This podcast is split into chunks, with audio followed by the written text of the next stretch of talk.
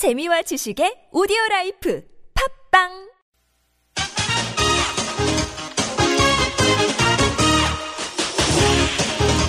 열린 아침 김만흠입니다. 3부 시작합니다. 열린 인터뷰 두 번째 시간입니다. 정부가 2016년 세법 개정안을 발표했습니다. 침체된 경제를 살리기 위해서 세금 지원을 크게 늘리는 내용이 담겨 있는데요. 하지만 관심을 모았던 법인세나 소득세는 이번에도 손을 대지 않았습니다. 세율에 손을 대지 않으려는 정부 여당과 법인세율을 올리려는 야당이 맞서면서 세법 개정안의 국회 통과 과정에서 진통이 예상이 되는데요. 이번, 이번 세법 개정안의 주요 내용과 쟁점들 기획재정부 최영록 세제실장과 함께 짚어보겠습니다. 안녕하십니까? 예, 안녕하십니까? 예. 어, 최영록 세제실장과 인터뷰를 드리면서 궁금한 점이나 의견 있으신 분들은 50원 유료 문자 샵 0951로 보내주시기 바랍니다. 예, 최 실장님. 예. 어, 앞서 제가 간단히 소개하긴 했습니다만 이번 세법 개정안의 전반적인 방향부터 좀 짚어주시겠습니까? 네. 어, 최근 그 우리 경제의 그 어려운 여건을 감안해서 그 우리 경제의 체질 강화와 민생 안전을 위한 지원이 필요한 상황입니다. 그래서 금년도 세법 개정안의 핵심 키워드는 신성장 산업 육성과 민생 안정 지원으로 잡았습니다. 그래서 미래 성장 동력에 대한 세제 지원을 강화하고 서민 중산층의 세부담 경감을 위한 지원을 확대하는 그런 내용에 초점을 뒀고요. 예. 이와 함께 그 고소득층 위주로 과세 기반을 확대하는 등 공평 과세에도 역점을 두었습니다. 아, 지금 신성장 산업 육성 또 민생 안정 지원 이렇게 말씀하셨는데 그 신성장 산업 육성이나 일자리 창출에 도움이 될 만한 내용들 어떤 것들이 있습니까? 예, 먼저 그 신성장 산업에 대한 투자를 유도하기 위해서 그 신성장 산업 R&D 세액 공제를 11대 신산업 기조 중심으로 개편하면서 세액 공제를 최대 30% 올렸습니다. 아, 세액 공제를 그다음에- 높였다. 예. 예, 예. 그다음에 그 신성장 산업 기술을 사업화하기 위한 시설 투자에 대해서도 세액 공제를 실시를 하고자 합니다. 그다음에 방금 말씀하신 그 일자리 창출 파트는 이제 고용 창출 효과가 큰 어떤 서비스에 대한 지원을 강화하기 위해서 그 세제 지원 대상을 네거티브로 전환해가지고 사실상 모든 서비스 업종이 지원받을 수 있도록 했고요. 예. 그다음에 중소기업에 대한 그 투자세 공제, 고용 창출 투자세 공제도 올려서 어떤 고용 정대에 대한 세제 지원을 강화하고자 했습니다. 기업 구조 조정에 대한 지원을 강화한다는 거 이건 어떤 내용입니까? 이거는 이제 기본적으로 세제가 기업 구조조정에 걸림돌이 되지 않도록 해야 되겠다는 측면에서 여러 가지 요건을 완화하는 좀 지원을 강화한 내용입니다. 예를 들면 그 최근 해운업계 어려움을 감안해서 한시적으로 그 해운기업의 톤세라고 있습니다. 이 톤세 적용을 포기할, 수- 포기할 수 있도록 해서 득자가 나면 세금을 안 낼 수 있도록 하고요. 그 다음에 조만간 시행될 예정인 그 기업 활력적업법의 그 사업 집행 계획이라든지 합성 분할 등 그, 그런 기업 구조정에 대한 요건을 완화하는 하는 그런 내용이 되겠습니다. 예. 또 그 역외 탈세를 방지하기 위해서 국외 전출 시 양도소득세 과세 특례 이걸 신설한 것도 눈에 띄는 대목인데 신설하게 된 이유가 어디에 있습니까? 예, 지금 현재 그 대부분의 조세 조약에 의하면은 그 주식 양도 차익은 이제 거주지국에서만 과세할 수 있습니다. 예. 그래서 우리나라 거주자가 만약 이민 등으로 이제 해외로 나가서 비거주자가 되면은 우리가 과세를 못합니다. 그래서 역외 조세 회피 방지나 어떤 국내 주식에 대한 과세권 확보 차원에서 국내 거주자가 이민 등으로 이제 해외로 가서 비거주자가 되면은 그 국외 전출일에 국내 주식을 양도한 것을 봐서 그때까지 발생한 그 차익에 대해서 과세를 하는 그런 내용이 되겠습니다. 예. 그 앞서 얘기했던 신성장 산업 육성이라든가 다른 뭐 일자리 창출 관련된 것도 기업 구조 조정 관련된 것 주로 이제 기업하고 관련됐다면은 서민들이 그 체감할 만한 내용도 좀 봐야 할 것 같은데요. 일단 관심을 네. 모았던 신용카드 세액 공제 일단 3년 더 연장하기로 한 거죠. 예, 그렇습니다. 이유는 어디 있습니까? 예, 이제 이 신용카드 소득공제 제도는 금년 말로 이제 적용 기한이 도래하는 그 현행 세법상에 25개 특례가 있는데 예. 그중에 가민 규모가 제일 큰 제도입니다. 이 제도에 대해서 저희들이 심층 평가를 해보니까 이 제도가 도입 목적이 이제 과표 양성화 이런 겁니다. 근데 그 동안에 그 신용카드 사용이 보편화돼가지고 좀 과표 양성 목적을 달성을 했다. 그래서 이 제도는 좀 축소 정비할 필요가 있다는 그런 의견이 제시가 됐습니다. 예. 근데 이 제도가 아시다 말씀하셨다시피 이제 근로자의 그 세부담 경감적인 지원 제도거든요. 그런 측면을 감안해 가지고 시한을 한 3년간 연장을 했습니다. 근데 이제 심층평가 결과가 좀 축소를 하라고 이제 의견이 나오니까 어떤 그 소득 공제에 따른 세부담 경감 혜택이 좀 큰 그런 고속자 중심으로 한도를 좀 줄이기로 그렇게 결정을 했습니다. 아, 그럼 절충안이라고 볼 수 있겠군요.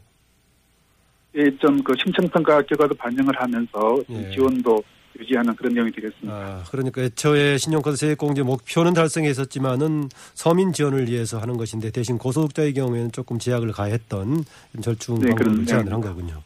어, 또 하나요. 이제 국민들이 그 저유가를 체감할 수 있도록 유류세 내려야 된다 이 주장이 한두 번이 안, 제기된 게 한두 번이 아닌 것 같은데 기재부 어떻습니까? 이거 그런 의향이 있는 겁니까?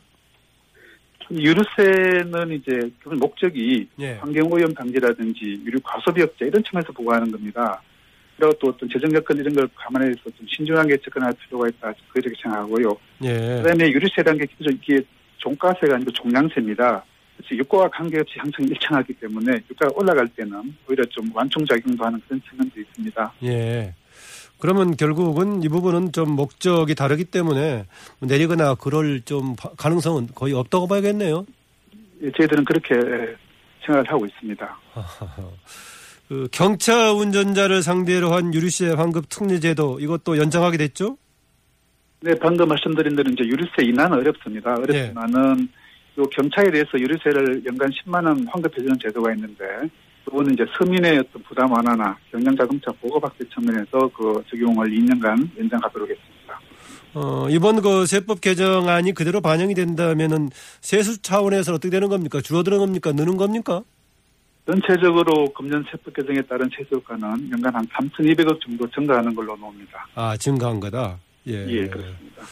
그 소득세나 법인세, 부가가치세 같은 이런 뭐 세법 관련해서 주요 세목에 조정하는 내용은 담겨 있지 않다. 뭐 이런 지적이 나오던데 너무 바뀐 게 없는 거 아니냐. 그래서 혹시 대선을 앞두고 민감한 내용은 피해가겠다는 피해가려고 했던 거 아니냐 이런 지적도 있던데 어떻 그렇습니까? 그렇지 않습니다. 이제 사실상 저희들이 그 최근 이 정부 들어서도 마찬가지고요. 매년 세법을 개정을 해서 특히 법인세 같은 경우 감면도 많이 줄였고요. 그럼 소득세 같은 경우도 아시다시피 이제 최고세율도 올리고 해가지고 그간 이제 조세 부담률이라고 있는데 그 조세 부담률이 계속 많이 올라가고 있습니다. 예. 그런 상황에서 특히 금년에는 이제 최근에 앞서 말씀드렸다시피 경제 어려운 여건을 감안해서 경제 활력 제고와 그 민생 안전에 좀 더 초점을 뒀다 말씀을 드리겠습니다. 어, 이게 지금 뭐 기재부에서 관, 관장하는 부분인가 모르겠는데요. 청취자분들도 질문 주셨고 그동안에 많은 논란이 됐었는데요. 2714님 이런 의견 주셨습니다. 폭염이 계속되는데요. 부모님께서 누진세 걱정 때문에 에어컨 안 트십니다. 이거 어떻게 되는 겁니까? 지금 일반 소비, 일반 시민들이 쓰는 여기서는 지금 누진세가 크게 적용이 되고 산업용은 오히려 올라갈수록 더 줄어드는 이런 것인데 이것 좀 시정돼야 될 부분 아닙니까? 그거는 저 저희들 소관이 아니고 산업자원부 소관입니다. 전기세 관련이거든요. 전기 예. 요금 관련입니다. 예. 기재부에서 저런 협력 관계 이런 거 없습니까? 그 일반 시민들 생활에서 관련된 부분이어서요. 예, 그건 산업자원부 소관이라서 알겠습니다. 예, 예. 어쨌든 간에 지금 저, 더구나 지금 폭염 때문에 이거 상당히 걱정해서 전기세 팍팍 올라간다고 정말 하면 좋겠는데 뭐 보니까 여섯 배 이상 이렇게 위- 위에 올라갈수록 지금 세금이 적용된다고 해가지고 누진 이거 이것은 가격이 되겠죠. 세금이 아니라요. 예, 세금이 아니라 전기 요금입니다. 요금이 되는 거겠죠. 예. 예, 예. 어, 뭐, 그 제가 직접적인 뭐 기재부 대상은 아니지만 질문을 드렸던 겁니다. 어, 어, 그- 그리고 또 하나요. 이제 그 예. 이제 항상 논란이 나올 때마다 이제 법인세 논란이 나오는데 이번 2015년 기준으로 보자면은 법인세보다 소득세 증가분이 더 많다 이런 지적 나오는데 왜 이렇게 나온 겁니까? 예, 지난해 이제 세수를 보면은 이제 소득세 증가가 법인세보다 좀 높습니다. 그 이유는 뭐냐면은 기본적으로 지난해 소득세가 늘은 게 부동산 거래량이 늘어서 그렇습니다. 특히 지난해 소득세가 한 7조 정도 늘었는데 예. 양도세 쪽에서 거의 한 4조가 늘었습니다. 음. 그만큼 부동산 거래량이 많았다는 거거든요. 어, 근데 금년 같은 경우는 이제 보면은 지난해 그 법인의 영업 실적도 좀 개선이 되고 그다음에 비과세 감면도 줄고 해가지고 법인세 증가폭이 훨씬 큽니다. 금년 같은 경우는 예. 금년에 법인세가 한 6조 정도 늘거든요. 올해는 그렇습니까? 그렇습니다. 어, 법인세 세율 자체 인상 문제는 어떻게 보십니까? 지금 야당은 계속 오랫동안 주장해 오고 있는데요. 예, 법인세 인상 부분에 상당히 이제 노- 어, 토론이 있고 논란도 있습니다만은 정부는 좀 신중을 해야 되지 않겠느냐, 신중해야 된다는 그런 입장입니다. 예. 왜냐하면은 이제 계속 논의, 논의가 되어 왔었지만 또 경기 활성화에 좀 배치되는 측면이 있다. 그 다음에 대부분의 주요 선진국은 법인세를 다 낮추고 있다. 그래서 고통 국제적 조세 경쟁력 저하 문제가 생긴다. 그 다음에 세율 낮춘 이후에 기가세 감면을 계속 줄여가지고 대기업의 실효 세율이 계속 상승을 하고 있다. 그다음에 조금 전에 말씀드렸지만 법인세가 상당히 최근에 증가조되어 있다. 이런 측면을 감안할 때 좀 신중하게 접근해야 되지 않겠느냐 하는 게 제 입장입니다. 아, 지금 보니까 그 기존에는 어, 여당에서는 대체로 거의 전부가 이제 법인세 인상에 대해서 반대를 해왔었는데 최근에 대, 최근에 들어와서는 어, 상당수 의원들이 점진적인 인상은 검토해 볼 수도 있다라는 의견도 보이더라고요. 방금 말씀드렸다시피 이제 그 법인세는 이제 전 세계적으로도 내리는 추세 있지만은 예. 이 우리나라에서도 계속 역대 모든 그 정부에서 OECD 평균보다 약간 낮은 순을 유지하면서 계속 낮춰봤거든요. 예. 국제적 조세 경쟁력을 유지하는 그런 측면입니다. 그다음에 세율은 저희들이 3%포인트를 낮췄지만은 그만큼 또 감면을 많이 줄였습니다. 예. 낮춘 대신에 감면을 줄였거든요. 아, 그런 부분을 좀 종합적으로 고려를 해야 되지 않느냐 그렇게 생각을 합니다. 아, 최근 들어와서 이제 감면 부분들을 많이 지금 이제 없애버렸습니까? 그렇습니다. 그 그때 법인세를 낮춘 이후에 12년 후에 그 최저한세를 올린다든지 뭐 고용 창출자세 공제, R&D 재 공제 이런 부분 감면을 많이 줄였습니다. 예. 그렇게 거기에 대한 그동안의 원칙은 지켜온 반면에 뭐 담배세 인상 같은 건 이런 것은 뭐 상당히 큰 폭으로 돼가지고 결과적으로 서민에 대한 세금만 넣은 거 아니냐, 서민 증세 아니냐 이런 얘기도 나옵니다. 예, 담배 같은 경우는 그때 이제 도입할 당시부터 어떤 그 국민 건강, 그 특히 청, 청소년의 그 흡연율 어, 감소 이런 다른 어떤 정책적 목적이 있었습니다. 예. 그렇더라도 이게 너무 막 크다 해가지고 지금 청취자분들 몇 분이 주셨는데요. 예컨대 1379님 담배세 내릴 생각은 없으신가요? 라고 질문 주셨습니다. 담배세는 과거에부터 이제 지방세나 그 부담금 이런 부분이 있었고 국세 부분이 이제 지난해부터 초과가 됐는데요. 그런 그 어, 담배세 어떤 부과나 그 가격 인상으로 좀 감면 그 흡연율 축소 효과 이런 부분이 상당 부분 있었다고 이제는 보고 있습니다. 예. 보면은 이제 어차피 이게 국회에서 최종 통과가 돼야 되는 거 아니겠습니까? 네 그렇습니다. 어, 그렇다면은 야당이 주장하고 있는 몇 가지 세하고 관련된 의견들도 조금 절충해서 좀 반영해 볼 여지가 없는 건가요? 예컨대 아까 담배세 관련해서는 김종인 더불어민주당 대표는 담배세 인하 필요하다라고 얘기하고 있고요. 또 줄기차게 주장해 왔던 법인세 관련 부분 뭐 이런 것에 대해서 조금 그 어, 검토할 의향은 없으신가요?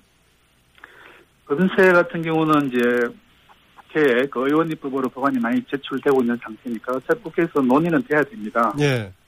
정부안도 어차피 제출되면 정부안도 결국 그 국회에서 논의가 돼야 되고요. 그래서 여야 합의로 결국은 이게 세법이 통과되어야만 시행이 될 수 있는 사항이기 때문에 국회에서 여러 가지 대안에 대해서 많은 논의가 있을 것으로 생각하고 있습니다. 어, 결국은 이게 그 올해 그 정기국회 때 처리가 되겠죠 일정으로 보자면은요. 네, 그렇습니다. 어, 더구나 아무리 늦게 되더라도 어, 예산 부수 법안으로 같이 맞물려 갖고 최종적으로는 11월 말 정도는 통과가 되겠네요. 지금 법상으로는 그 12월 2일, 2일이 이제 예산 통과 기획인데 예. 어, 그때를 지켜질지는 모르겠습니다만 하여튼 그 실내에 통과될 수 있도록 최선을 다할 예정입니다. 예. 오늘 말씀 고맙습니다. 네, 감사합니다. 네, 지금까지 기획재정부 최영록 세제실장이었습니다. 잠시 후 기영로 스포츠 평론가 함께하는 주민 스포츠로 다시 오겠습니다.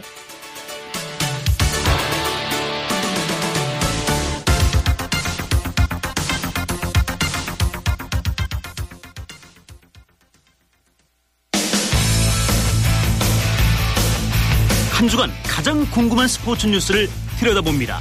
줌인 스포츠.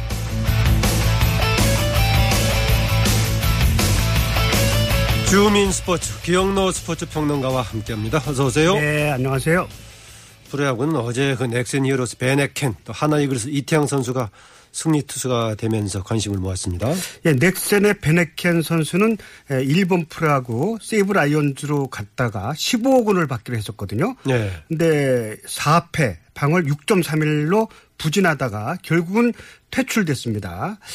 구속이 130km대로 저하됐고 포크볼도 2군에서는 통하지만 1군에서는 통하지 않았다고 합니다.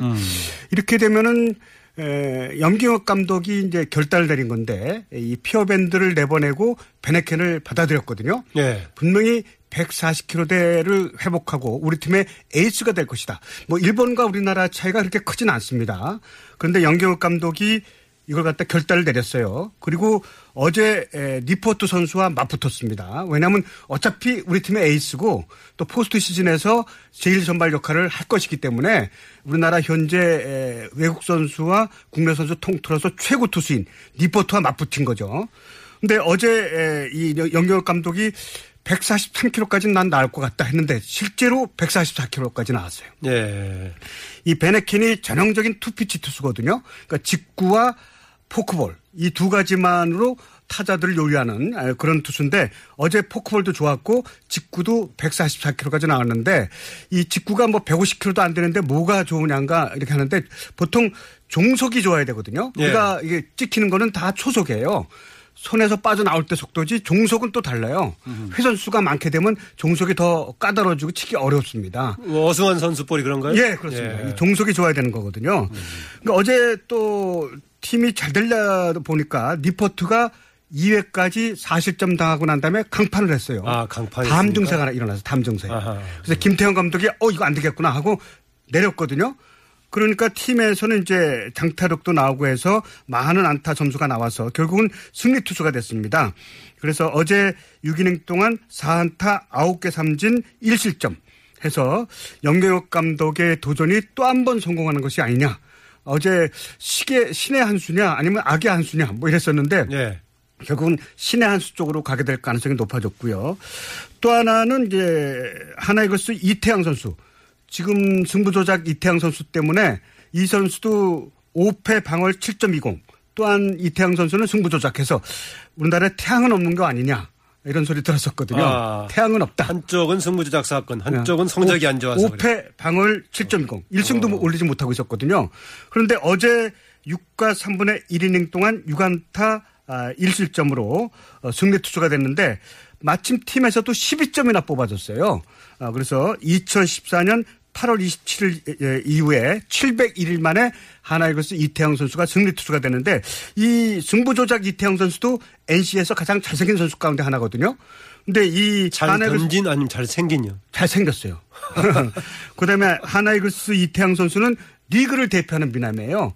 1m 90에 아주 미남 선수인데 2014년 이화여대에서 그때 에, 미디어대 행사가 있었거든요. 예. 그때 프로야구 선수를 대상으로 해서 이화여대생이 투표를 했어요. 아하. 1위가 이태양 선수예요. 아, 그랬군요. 1m 90에 아주 그 어, 송중기 같은 아주 그 곱상한 미모거든요. 아, 미모라고 해서 죄송합니다. 아, 미남이거든요. 그 그러니까 이태양- 투수의 던지는 성적 자체로만 보면은 지금 승부조작 논란이 되고 있는 NC 다이노스 이태양 선수가 더 센가요? 아, 올해 전반까지는 그런데 이태양 선수가 작년에 팔꿈치 수술을 했거든요. 아하. 그래서 어, 이게 작년 하나에 쉬고 올해 나온 건데 팔꿈치만 회복된다면은 뭐 승부조작 이태양 아, 그리고 하나이글스 이태양 별 차이가 없습니다. 둘다 아. 10승을 올리는 투수입니다. 예. 그렇군요.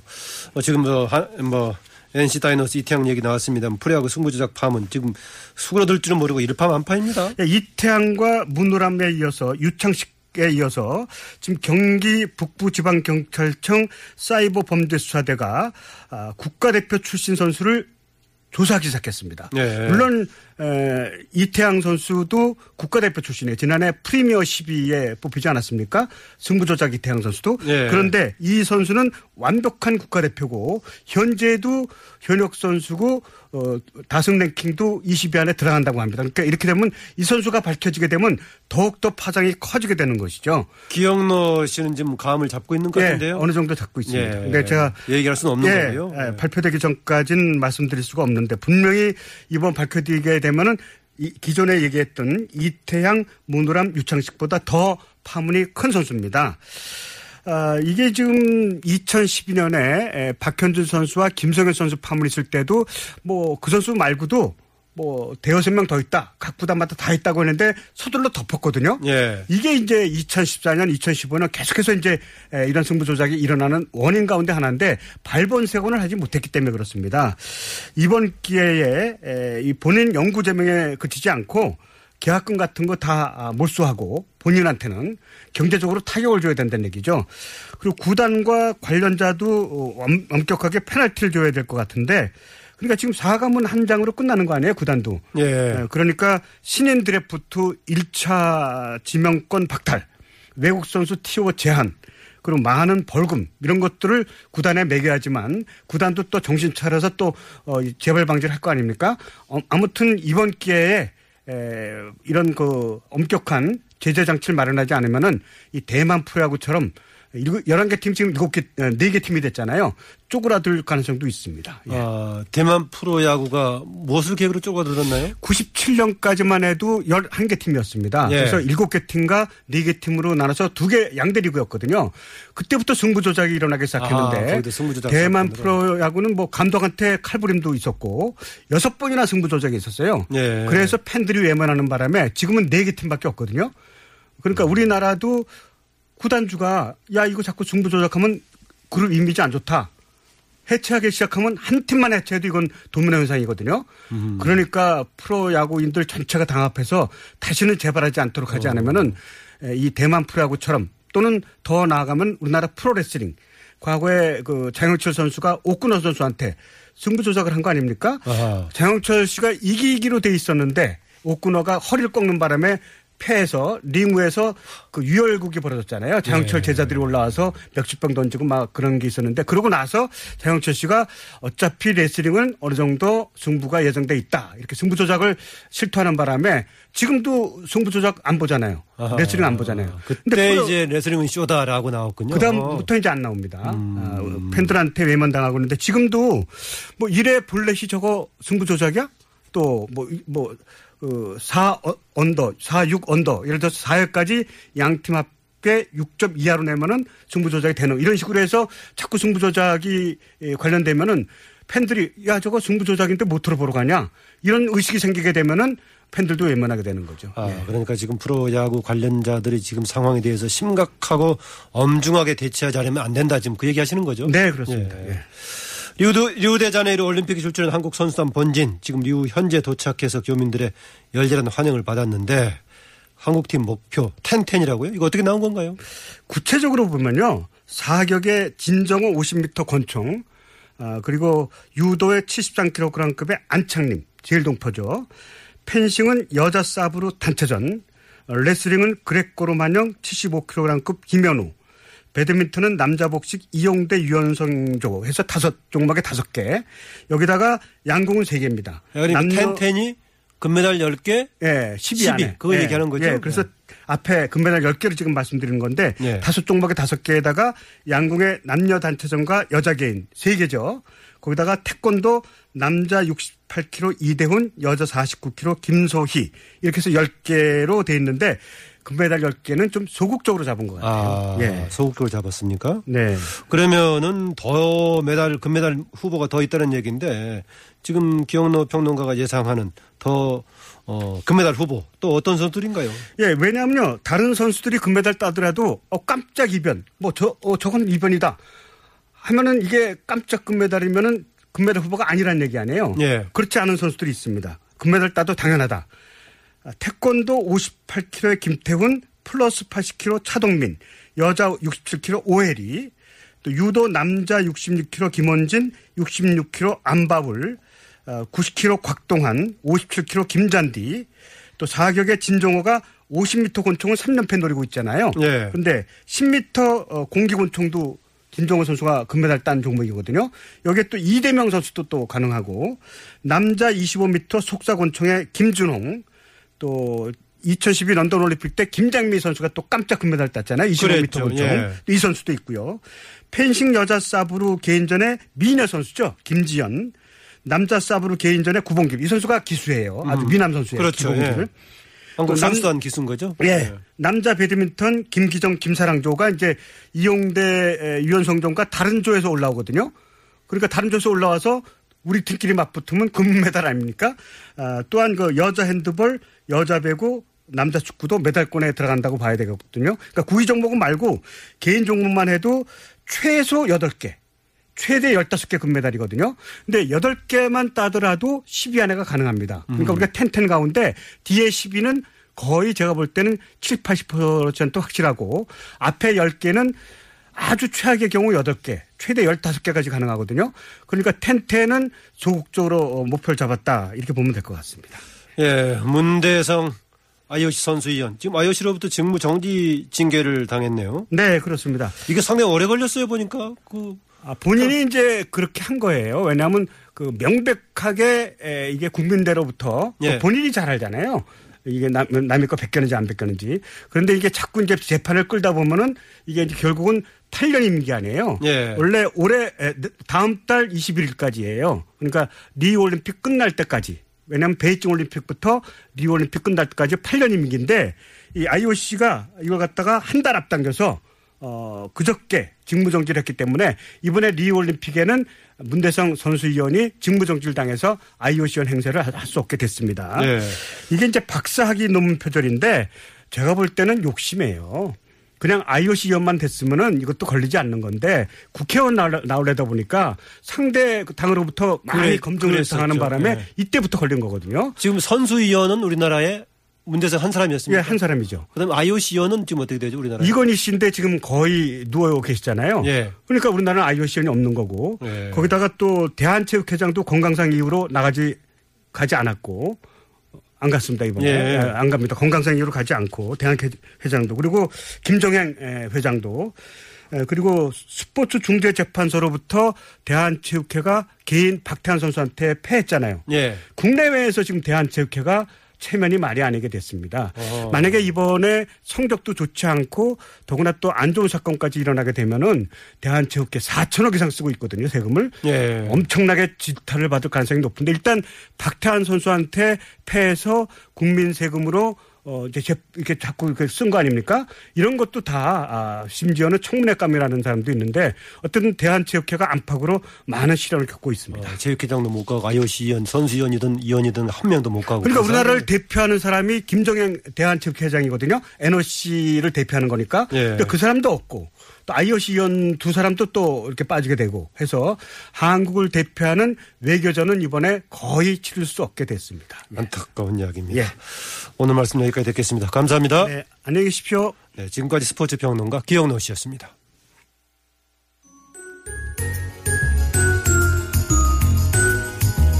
시사에서 지식을 얻다. 요즘 좀비를 소재로 한 영화가 큰 인기를 끌고 있습니다. 미국에서야 좀비가 나오는 영화나 드라마 보기는 어렵지 않습니다만 이제 그 열풍이 우리나라까지 번진 모양입니다. 좀비는 콩고 은잔비에서 나온 말입니다. 은잔비는 서아프리카 지역의 오랜 부족 종교인 부두교의 뱀의 형상을 한 신을 일컫는 말이라고 하는데요.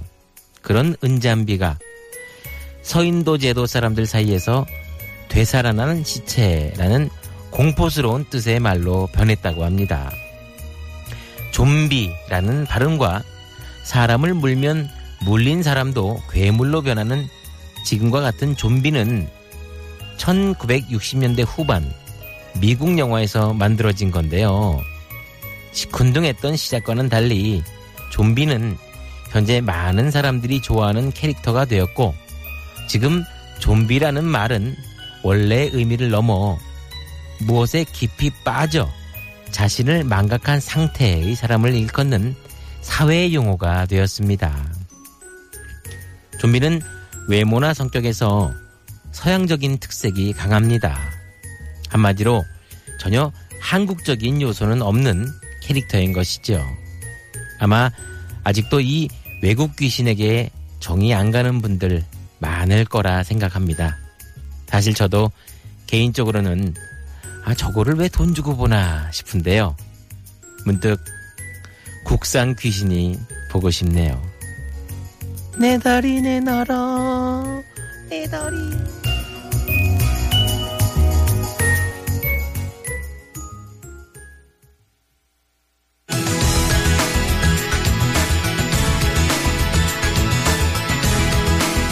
그저께 27일이죠. 27일 공정거래위원회는 소비자 분쟁 해결 기준 개정안을 내놓았는데요. 그중에서 특히 눈에 띄는 부분이 바로 신차, 새 차를 사고 1년 이내에 일반 결함이 생기면 교환이나 환불이 가능하다는 내용입니다. 이 내용 정말 소비자들에게 많은 도움이 되는 그런 내용인지 시기적으로는 적절한지 자동차 10년 타기 시민연합 임기상 대표 연결해서 자세한 얘기 나눠보겠습니다. 임 대표님 나와 계십니까? 네, 안녕하세요. 네, 안녕하세요. 그 대표님 단체 이름처럼 10년은 타야 되는데 새 차를 산 지 1년도 안 돼서 결함이 생기는 경우가 많나 봅니다. 어, 일단은 뭐 1년 이내에 뭐 자동차의 결함 뭐 문제 있을 수는 있는데요. 예. 저 우리나라 같은 경우에는 자동차 관리법에 제 31조 제작 결함의 시정이라고 하는 법조항이 있는데 법으로 이 자동차의 결함, 즉 리콜에 대해서 제작자가 책임을 지도록 해놨습니다. 예. 그렇기 때문에 어떻게 본다면은 자동차가 인간의 손으로 만들어진 이상 문제가 있을 수도 있고 결함이 있을 수도 있지만 있지만 우리나라의 제, 제작되는 자동차의 기술 수준은요 예. 세계로 수출되는 자동차고요 이미 기술 인정이 돼 있기 때문에 그렇게 부분적으로 발생되는 이제 결함은 결함은 어떻게 본다면은 자동차 제작사에 치명적일 수가 있어요. 예. 그래서 알아서 잘 만들 수밖에 없는 사회 구조고 소비자와 간의 이 소통이에요. 음. 그래서 문제는 있지만 이 문제를 얼마만큼 소비자가 만족스럽게 처리를 하느냐 하는 문제지 근본적으로 결함 있는 자동차다라고 하는 것은 현 시점에서 제작하기가 굉장히 힘든 구조죠. 예. 그러면은 그동안의 제작 결함에 대해서는 뭐 시정 조치들은 제대로 돼 왔습니까? 어, 우리나라 같은 경우 지금 미국의 리콜법에 좀 준하는, 준하는 그런 법 시행을 하고 있는데 굉장히 잘하는 편이죠. 예. 잘하는 편이고 정부에서 이 제작 결함, 즉 리콜에 대해서 강력하게 대응하고 있기 때문에 에, 한 해에 뭐 100만 대 이상 리콜한 경우도 있고 예. 하기 때문에 지금 현재 리콜은 어, 지금 다른 나라가 우리나라의 제도를 좀 부러워할 정도로 정착이 잘 된 상태인 것만은 분명합니다. 예. 그동안에 보고된 결함 어, 이 사건들 중에서 자칫하면 주행 중에 생명이 위협을 가할 정도로 중차대한 것도 좀 포함될 수 있을 것 같은데요. 지금 제작 결함이라고 하면 두 가지 측면에서 접근할 수가 있어요. 뭐냐면 안전과 직접적인 연관이 있는 것. 그리고 두 번째는 품질과 직접적인 연관이 있는 것. 뭐 예를 든다면 시동이 꺼진다고 하는 것은 어떻게 보면 안전과 직결된 것이고요. 예. 그리고 뭐 품질과 직결된다고 하는 것은 주행 중에 어디서 좀 소리가 난다든지 그리고 승차감이 떨어진다든지 하는 문제입니다. 예. 그런데 이제 가장 소비자분들이 지금까지 이, 이 결함이다. 그리고 이건 불만이다. 그리고 이것은 나는 못하겠다 하는 것은 아, 이 주행 중에 간헐적이라고 하죠. 재현이 안 된다는 겁니다. 아주 가끔 이 시동이 꺼지는 현상에 대해서 가장 큰 불만을 좀 드러낸 편이죠. 예. 그 어제 이제 공정위가 이제 이 문제 해결하고자 여러 가지 더 잘 되게 해결하고자 소비자 분쟁 해결 기준 내놨는데 새롭게 내놓은 내용 어떤 내용입니까? 어, 지금 현재 이제 과거에 에, 교환 환불 규정에서 보면은 이제 3회인 것이 이제 4회까지 4회 1회가 늘어난 것이고요. 그리고 그동안은 중대 결함이에요. 이 중대 결함이라고 하는 것은 제동, 조향, 그리고 엔진 등에 한한 것이었는데 아, 일반 결함, 일반 결함도 어, 범위가 이제 확대된 것이죠. 음, 예. 중대 결함, 일반 결함 이거 어떻게 구분할 수 있습니까? 어, 지금 그 구분선을 어, 쉽게 좀 설명을 드린다면 시간 관계상, 예. 아, 핸들이 관계됐다. 내가 갑자기 어, 핸들 조작에 이상을 느꼈다. 이제 핸들의 고장, 브레이크의 고장, 그리고 엔진 변속기의 고장. 이것을 중대 결함이라고 하는 것이고요. 음. 그 나머지는 어, 일반 음, 결함으로 보시면 되겠습니다. 아, 그러면 중대 결함은 대부분 안전하고 관련될 소지가 크군요. 어, 그렇죠. 예. 직접적인 연관이 있는 거죠. 예. 그런데 아까 청취자분이 지금 문자를 주셨는데요. 아까 우리나라 리콜제도 비교적 잘 돼 있다라고 말씀하셨는데 체감은 영 아니다라고 3315님이 주셨는데 이거 어떻게 아, 그것은 예. 그것은요. 어, 지금 저는 제도를 논한 것이고 그 지금 청취자분께서 어 좀 불만족스러운 것은 제작사들이 소비자가 니콜이다라고 얘기하기에 앞서 늦장 니콜을 해오지 않았느냐는 부분이에요. 예, 예. 그래서 뒤늦게나마 이 늦장 니콜을 했을 경우 제재 조항을 강력히 만들었어요. 예. 그리고 그동안은 버티면 된다라고 하는 것이었는데 이제 이제 자동차 2,100만 대고 2.4 각 명당 차가 한 대고 SNS 이런 상황에서 버티고 늦장이 결국은 손해다라는 것을 제작사가 알아요. 예. 그게 빠르게 대응하는 게 현명하다는 걸 알죠. 그게 이번 개정안에 포함된 겁니까? 아니면 이전에 이미 포함이 돼 있었습니까? 그건 그 이전에 지금 이번에 교환 환불 규정은 공정위의 고시고 예. 지금 제가 말씀드린 것은 어, 국토부의 자동차 관리법이죠. 음. 그건 늦장 리콜은 이미 보완이 된 상태죠. 보완이 된 상태다. 예, 네. 알겠습니다. 어, 대- 어, 윤 대표님 보시기에 이번 개정안에 대해서는 뭐 적절하다고 보십니까? 저는 뭐 뒤늦게나마 이런 교환 환불 규정이 강화된 것은 뭐 뒤늦게나마 저 좋다고 보는데요. 저는 이거는 전 결론적으로요 너무 늦었다라는 얘기죠. 너무 무슨 늦었다. 얘기냐면 지금 자동차요 이거 교환 환불을 해줄 정도 자동차 만들면 회사 문 닫아야 됩니다. 안 그렇겠습니까? 예, 예. 지금 시대가 어떤 시대입니까? 연비가 안 맞아도 차가 안 팔리고 치명적으로 배출가스가 더 나도 치명적인 경영상의 문제로 대두가 되는데 이 차 바꿔줄 정도의 차 나오고 중대 결함 있는 차 나오면 그 차 누가 사겠습니까? 결국 지금까지 이 이번에 공정이 이것은 미국으로 따지면 레몬법인데 30년 전에 이러한 법은 포니 스텔라 나올 때 나와야 되는 거예요. 예. 그때는 정말 가다 보장이 나고 시동이 꺼지고 바꾸려고 하면 바꿀 수도 없고 하던 시절에는 이런 강력한 법이 필요하지만 지금 이 자동차는요 고장 날 게 없습니다. 예. 그리고 그만큼 잘 만들기 때문에 자칫 이 법을 악용하는 블랙 컨슈머가 발생이 되면 교환 환불하는 비용이 결국은 원가에 다 반영될 수가 없어요. 예.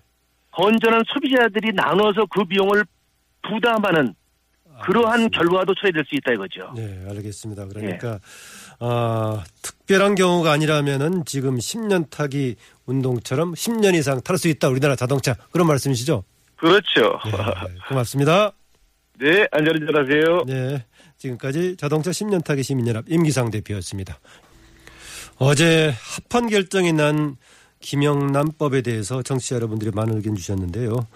지금 이제 국민권익위에서는 줄여서 부를 때는 청탁금지법으로 부르고 있죠. 어, 김영란법으로 많이 알려져 있는데 하여튼 여러분들이 많은 의견 주셨습니다. 4708님 김영란법 대폭 찬성하고 크게 지지합니다. 법을 개정해서 누더기로 만들려는 한심한 시도 당장 중단해야 합니다. 국민들이 결코 용납하지 않을 겁니다. 이 법 그대로 밀어, 밀고 가야 된다. 그런 얘기죠. 2938님 접대나 선물 한도가 축소가 되면 내수경제가 위축되는 건 사실입니다. 적어도 농축산물은 제외해야 합니다. 이런 의견 주셨고요. 3930님, 정작 김영란법을 만든 국회의원은 빠졌다니 코미디가 따로 없군요. 라고 하셨는데요. 그건 약간 사실하고 좀 다른 부분입니다. 국회의원도 선출직 공무원인 만큼 김영란법이 당연히 적용이 됩니다. 다만 부정 청탁 금지 관련 조항에서 공익적 목적으로 제3자의 고충 민원을 전달하거나 제한하는 행위에 대해서는 예외로 인정되는 게 좀 문제가 되고 있는데 이게 공익 청탁이냐 부정 청탁이냐 애매한 경계가 있기 때문에 조금 심도 깊은 정리가 앞으로 좀 필요하긴 할 겁니다. 아마 이 문제는 국회 차원에서 정리를 더 앞으로 할 거로 봅니다. 열린 아침 김만음입니다. 오늘은 여기까지입니다. 저 열린 아침은 홈페이지와 팟캐스트를 통해서도 다시 듣기가 가능합니다. 저는 다음 주죠. 다음 주 월요일 아침 7시 5분에 다시 찾아뵙겠습니다. 청취자 여러분 고맙습니다.